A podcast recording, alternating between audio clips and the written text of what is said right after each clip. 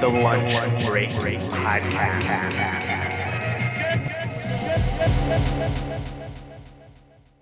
What's going on, everybody? James Bodden here. We are now broadcasting the Lunch Break Podcast, and I have my guest, the esteemed James Say What Sales Buckley, on the show today, and I'm really excited. Instead of me introducing him, I don't think anybody could do it any better than himself. So I'm going to hand it over to James. James, tell us who you are, then we can get into it. Yeah, thanks a lot, uh, James. I appreciate the invite. It's always a pleasure to connect with you. I've never had a bad experience talking to you, so this is a blast. I really, I'm excited about this because it's a great platform to be on. My name is James Buckley. I go by James hashtag Say What Sales Buckley. Um, I started Say What Sales because I knew what I needed to know when I first started in sales. And I know that every day, thousands of salespeople start in the industry brand new. And there's so much surface level value that those people need right away if they are going to develop into a strong sales performer at their companies. So I wanted to start that so that salespeople would constantly be gravitating towards these tips, tricks, things that they could take and make their own and adopt into their daily routines to find success. Uh, I, I formerly worked at Cirrus Insight, the number one Salesforce and inbox integration tool in the world. And recently, I've moved to Ringlead, which is a huge data management platform out of New York City. So I'm really excited to be joining that team and being able to create content and have this big focus on data quality and how it directly affects sales.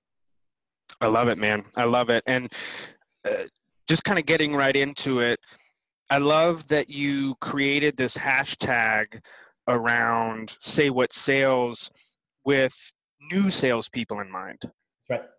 So talk to us about how you got started in sales. How did how did you end up starting on a path that, that that's led you to creating a hashtag that, that right. empowers new salespeople?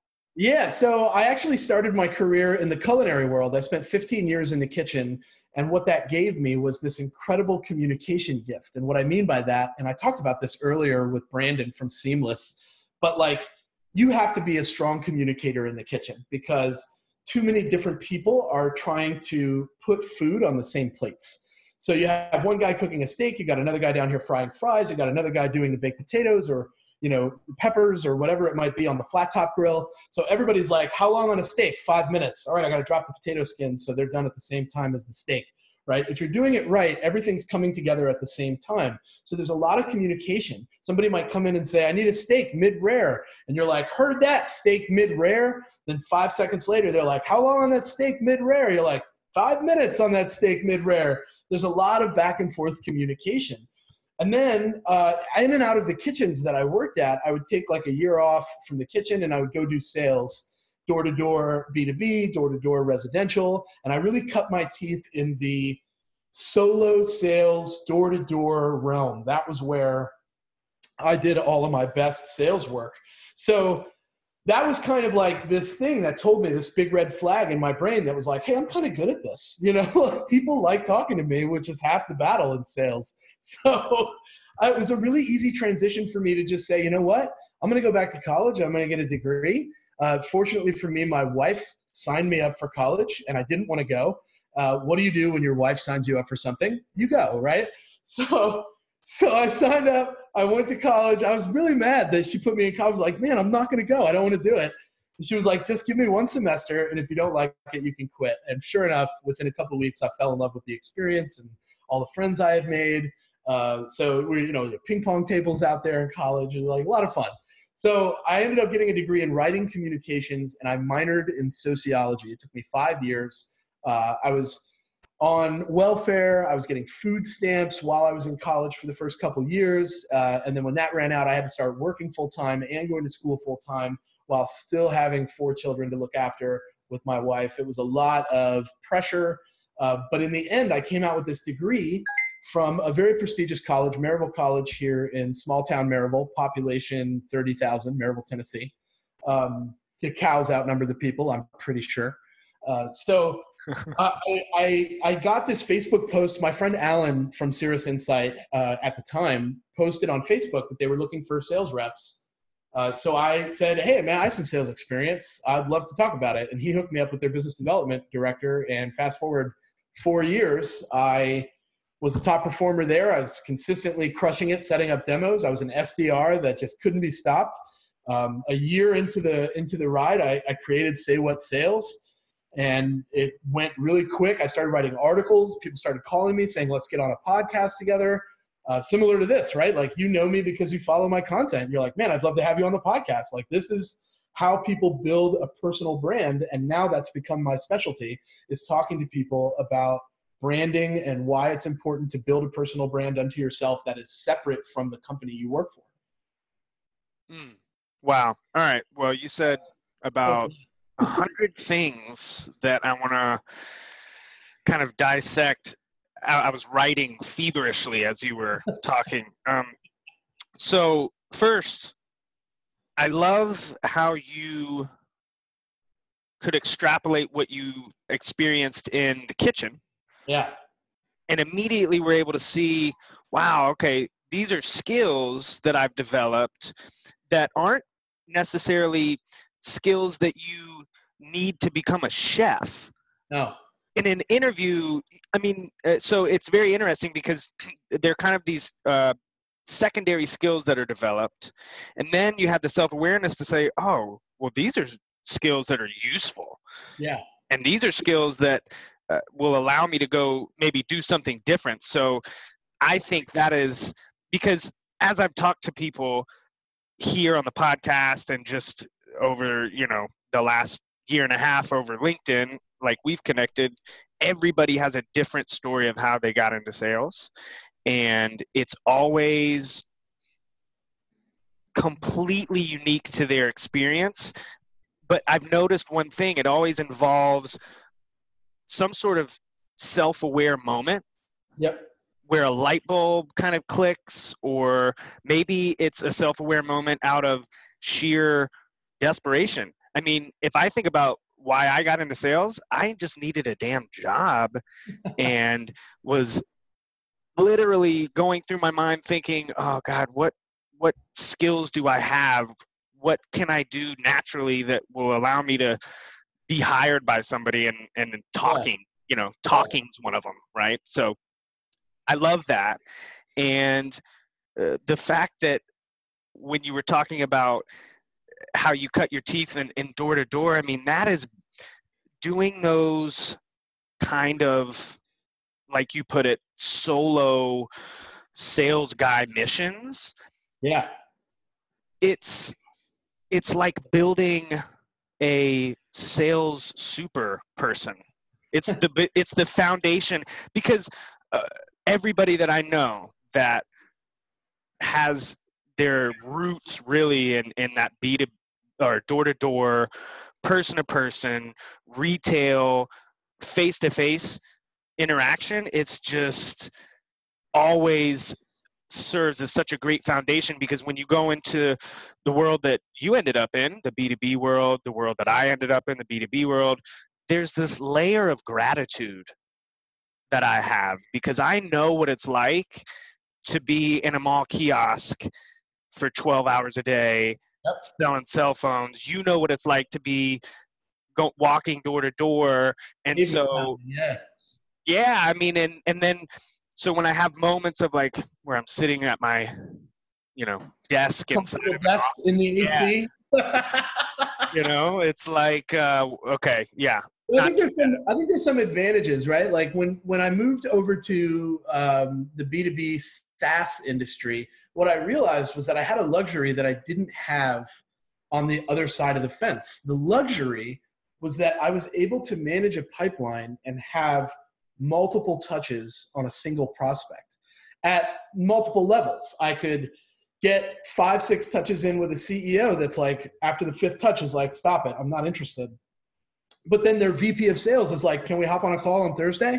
Right? It's that same, it's like you don't have that luxury when you're door to door residential or when you're I mean, I guess you do. I, I was very famous for coming to the same neighborhoods multiple times and knocking or, on. Yeah, or that I feel like that approach might get you arrested if you go on the knock uh, front door and then go around the back door. nearly, nearly had me arrested a couple of times. I mean, I'm not even gonna lie to you. I had a couple Oh. dogs. I had a couple of dogs sicked on me. I had a gun pulled on me once or twice. Uh, I'll tell you this story. This is like one of the craziest sales stories that I have. So I was with a very famous pest control company, and they've been around for since like 1901. Really well known, right? The the logo is there. Everybody knows what you do. yeah. And I was at a place called Morristown, Tennessee. It's a small town in East Tennessee, uh, very small, like population like four, five, five thousand, I think. I don't know, Yeah. really small. Yeah. And I was just passing out my cards at this gas station, right? I'm sitting there in the truck. It's got the logo. People are walking by. I'm like, hey, you know, if you ever need anything, here you go, here you go, here you go.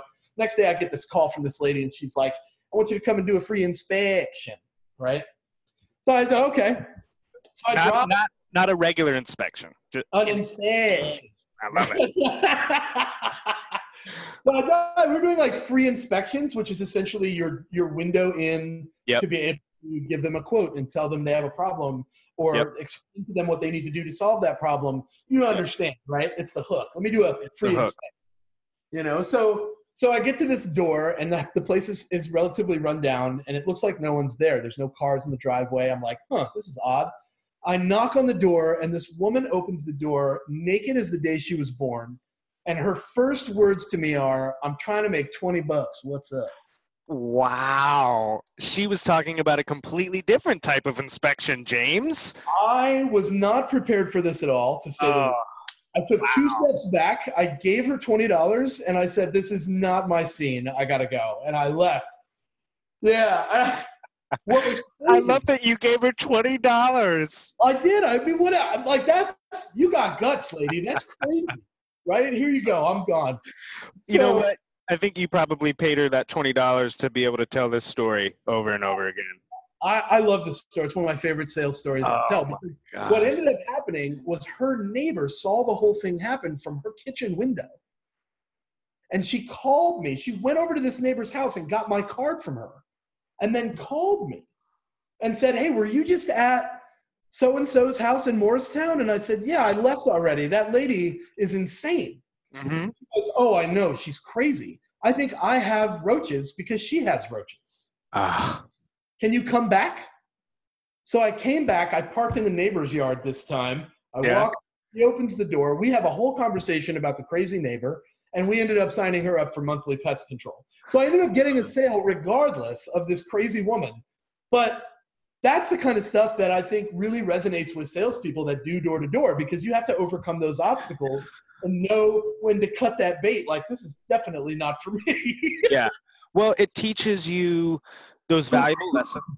I mean, because the truth of the matter is, when the reason that it is so valuable when you work door to door or retail is you, anytime you have direct contact with the public in large amounts, Yep. it you're going to run into crazy scenarios and, and and it teaches you things about sales it teaches you things about life. It, it's just so valuable and Conflict resolution. completely. Um, to to your point it's um, it, it's literally uh, allowed you to go on and do something that you know at this point you probably couldn't have thought of this what you're doing now I, when I started the hashtag say what sales, I never expected it to go as far as it's gone. Um, I never thought for one second that people would be calling me saying, I want your advice, or tell me what you think about this workflow, or my sales guys are struggling with obstacles. Can you help them overcome those? Uh, that's not what I had intended, but it ends up happening that way very organically. And I Yeah. think that's really what makes people you know icons in the in the industry in the space is that something that they've done becomes this other thing that they didn't even really intend for it to be. I really just wanted to give tips to people that were starting in sales so that they could come in and be successful as soon as possible right? By just having daily tips given to them and saying i'm going to put that into practice today or i really like how that sounds. I'm going to say it that way Yeah. or you know, the way that he said that really made it feel different. So I'm going to say it that way now moving forward. I put out one that was interesting. One of my favorite videos I put out, it was a car video. I'm like in the car. You've probably seen a few of mine like that, right? Yeah, yeah. I, I did one where I said, and it was a John Barrows tip. Like I got this tip from John Barrows, and John Barrows says it all the time. But I was like, this is one of the most valuable tips that I've ever gotten. So I'm going to give it out to everybody. I put my contact information at the back of my voicemails, not in the front. So mm. it's against everything that we have an instinct to say, right? We yeah. want to start off by saying, Hi, my name is James and I'm with Ringlead and we do data management, right? The problem is you haven't earned the right for that person to give a shit who you are or what you do. Yeah. So I now leave messages that say, What's up? I'm calling about data management. We do uh, lots of lead generation, lots of pipeline workflow, lots of cleansing, data cleansing, lots of removal of du- duplicate records at Ringlead. And by the way, this is James. My number is, and what it does is two things. It forces your prospect to listen to the entire value proposition before they know who's calling them and get the contact info. And if yep. you screw up, you can hang up and they never know who you are. I love it. I love it. It's completely foolproof. And it's, I think that idea of taking a tip that was useful to you and sharing it to your network. I mean, that's essentially really that's one of the reasons that I wanted to connect with you when we first talked was because I could recognize that you and I were doing the same thing on LinkedIn, mm-hmm. growing organically. Yeah. There are and there are several people that do this and and it's interesting to see how it progresses because you look at uh, somebody like Keenan, for example. Yeah.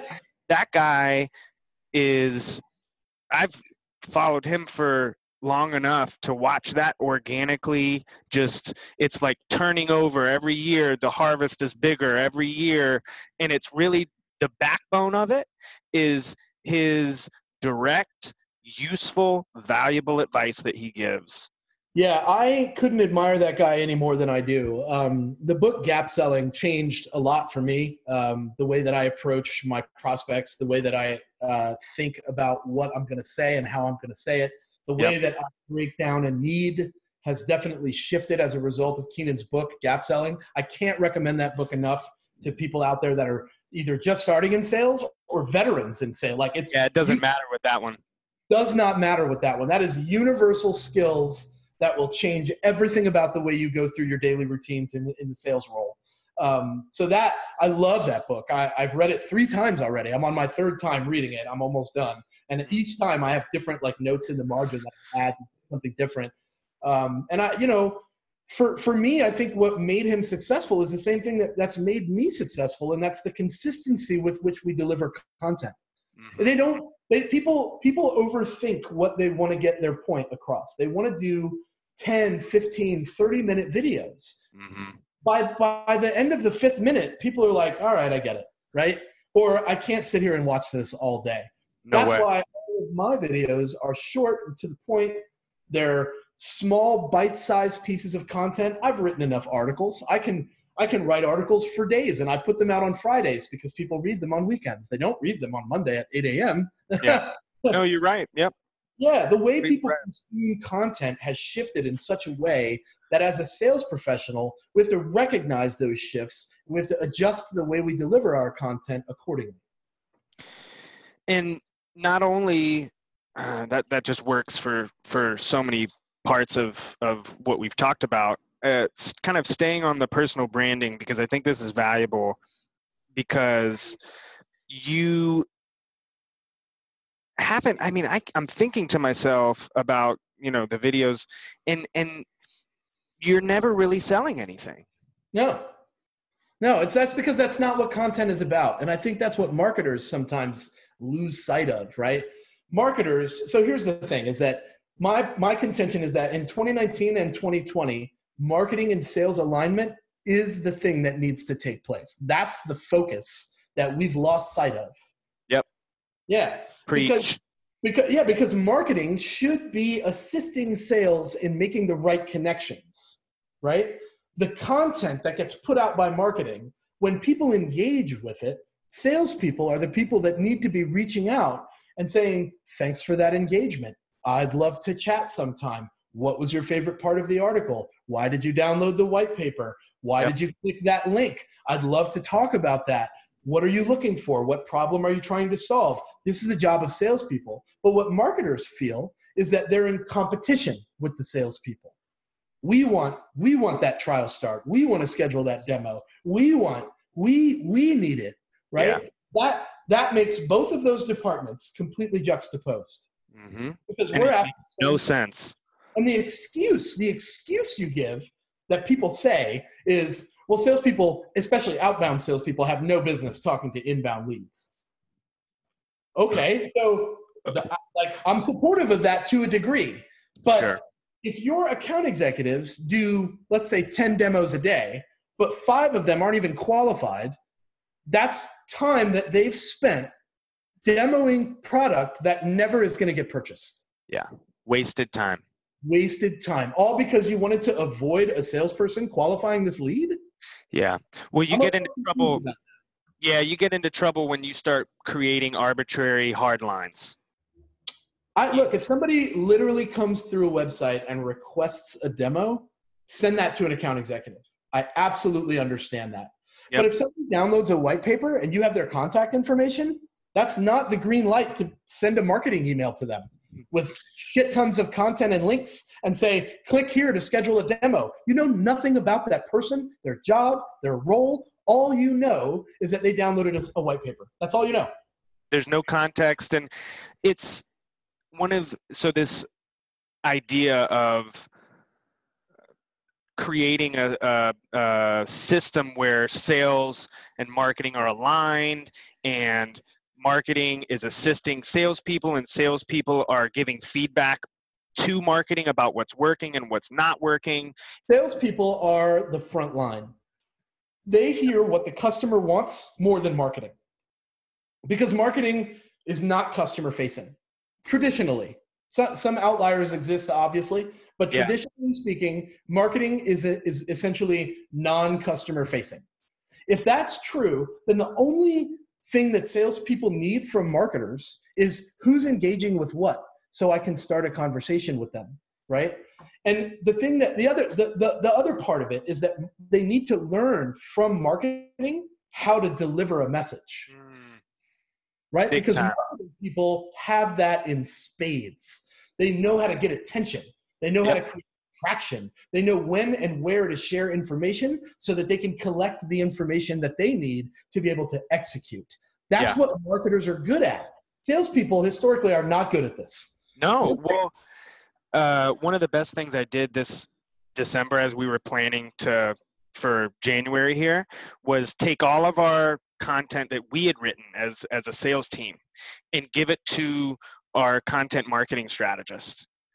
Do you the the emails that came out of uh, once they uh, went through our brains and then went through the hands of marketing, what we got at the end of it was so much better Powerful. anything- Yeah. than anything that marketing alone could have written or sales alone could have written. And so it's like, collaboration is so golden Yep. and it's so rare that it happens you know and i try to tell people all the time like stop trying to scale on marketing mm, like you you need a marketing team like don't misunderstand me if it needs to be a large marketing team that's fantastic Yeah. but that, that's not what scales when it comes to sales. When it comes to sales people are what scales. People sales know- people. people that know how to do this they know how to connect. They know how to build something with another person. They know how to relate. They know how to break down those defense walls that everybody has. That's what scales. So as long as marketing is creating content then salespeople should be leveraging that content to create connection. Mm, that's if they're getting the connection then they should have no problem starting a conversation and if Yeah. they're having conversations they should lead to relationships those relationships turn into opportunities those opportunities turn into sales that's not rocket science No, That's- what, What that- 2000 year old human nature instinct that people have Yep, that's common sense. I, I'm. I think my thing for 2019 is the first lens I'm looking at anything through is the common sense lens. What makes the most sense here for my customer? Does Yeah. it make sense for me to talk to them about XYZ if they've clearly told me that their problem is ABC? It makes even if the sales script says so. Does it make sense for me to do that or should I exercise common sense and speak to this person whether it's internally or externally with some damn common sense and and you know because think- then I think there's a fear of disappointment there. Mm, You know, I think I think people are so afraid, and this is very evident when you look at when you look at this, right? How often does this actually ring and it's a cold caller? It's pretty rare. Yeah. You know, you're much more likely to get a template on LinkedIn or uh, an email template in your inbox. And Yep. I, I can't stress enough the fact that we've it's it's so ironic. We've built so many ways to communicate with each other, right? Hangouts, InMail, Inbox, um, Slack, text messages, uh, web pages, right? We're, we're just trying to communicate better. And in the process, we forgot how to connect with one another. mm, And that's, that's a sad state of affairs when you look at society as a whole. It affects businesses directly because the big companies that are out there didn't become giant companies because they minimized the number of employees they have. They became giant companies because they hired as many as they could afford. And then they gave them the skills they needed to get the return on investment from that hire.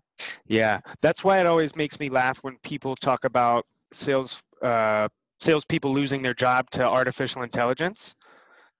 No, no, no, no. You you you have that wrong because the art of having a human connection with somebody else is actually going to be much more valuable as all of this automation gets implemented and you start talking to less and less human beings through whatever process you're going through by the time you get to that human being they better be a damn good conversationalist able to do whatever needs to get done to finish the That's thing right. right, right. so position yourself as that Yeah, I know. I have the same mentality.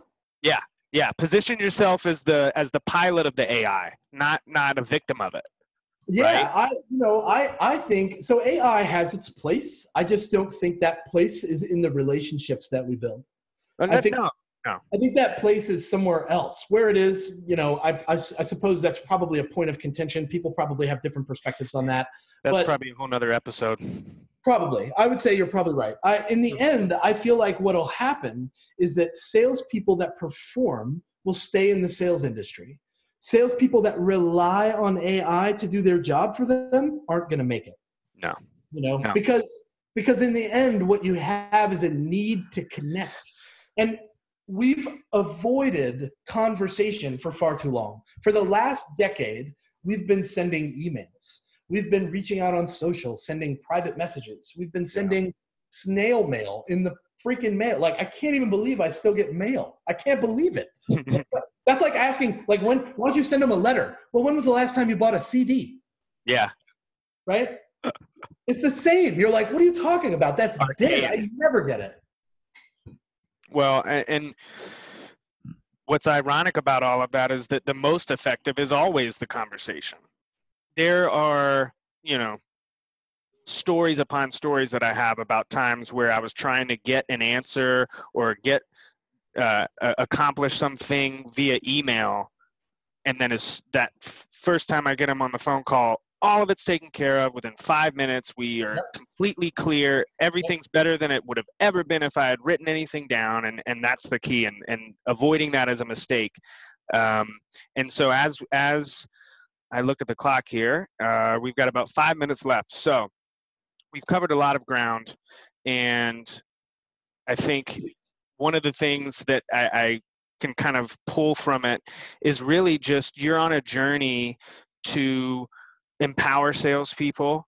You're on a journey to help cut out some of those mistakes that that you and I probably made early on in our careers.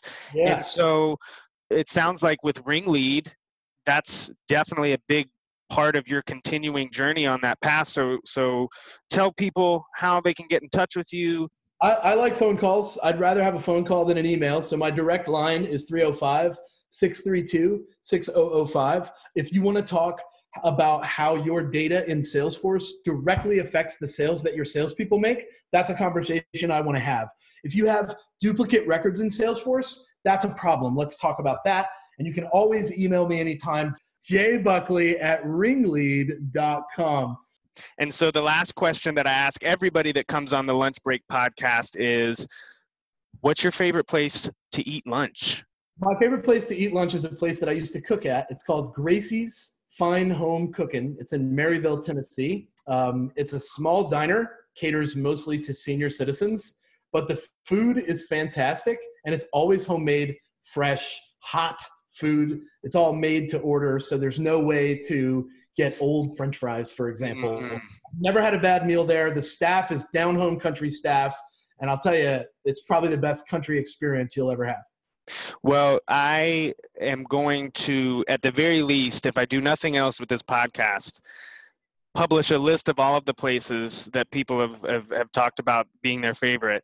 And I'll tell you one thing that is probably going to be one of the first places that I go to because I I think I probably told you this before, but I, I was born in Bristol, Tennessee, and so yeah. I have a very clear understanding of the way that you guys get down with, with you know, country country cooking, and so I think that's that's probably going to climb to the top of the list. James, I, I really enjoyed talking to you today. Thank you so much for coming on the show, and and anybody out there, I can tell you from experience reach out to James, whether whether it's for your Salesforce issues or your sales cycle issues or your sales life issues. James is a great resource. I feel very fortunate to be connected with him and, and to have had him on this show. So with that, I will wrap up this episode of the Lunch Break Podcast.